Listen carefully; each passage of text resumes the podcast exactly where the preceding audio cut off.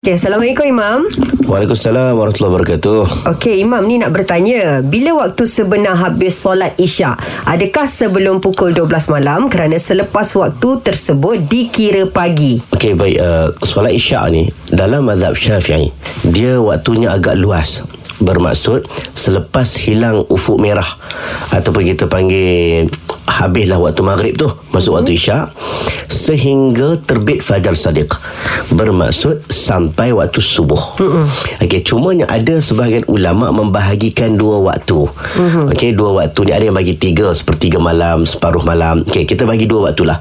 Satu waktu ikhtiari satu waktu ittirari waktu ikhtiari bermaksud separuh daripada malam. Maksudnya lebih kurang dalam pukul 12 saja dikatakan malam. Sebab pukul 12 sampai ke pagi subuh tu dikira macam pagi jadi dia kata kalau kita tak ada apa-apa halangan, uh-huh. kita kena solat daripada lepas waktu isyak sampai pukul 12. Okey. Okey. Tapi kalau kita ada halangan, sakit, jaga-jaga dah pukul 12 uh-huh. ataupun kita ni ada kepenatan yang melampau, uh-huh. tidur tiba-tiba jaga pukul 1 pagi, maka dibenarkan untuk kita untuk kita solat pada pukul 1 2 pagi. Uh-huh. Okay. Tapi kalau kita tidak ada apa-apa halangan, relax saja, nak saja lewat-lewat kan, pukul 1 2 pagi baru nak sembahyang isyak sebagian ulama mengatakan ianya makruh ada sebahagian mengatakan haram.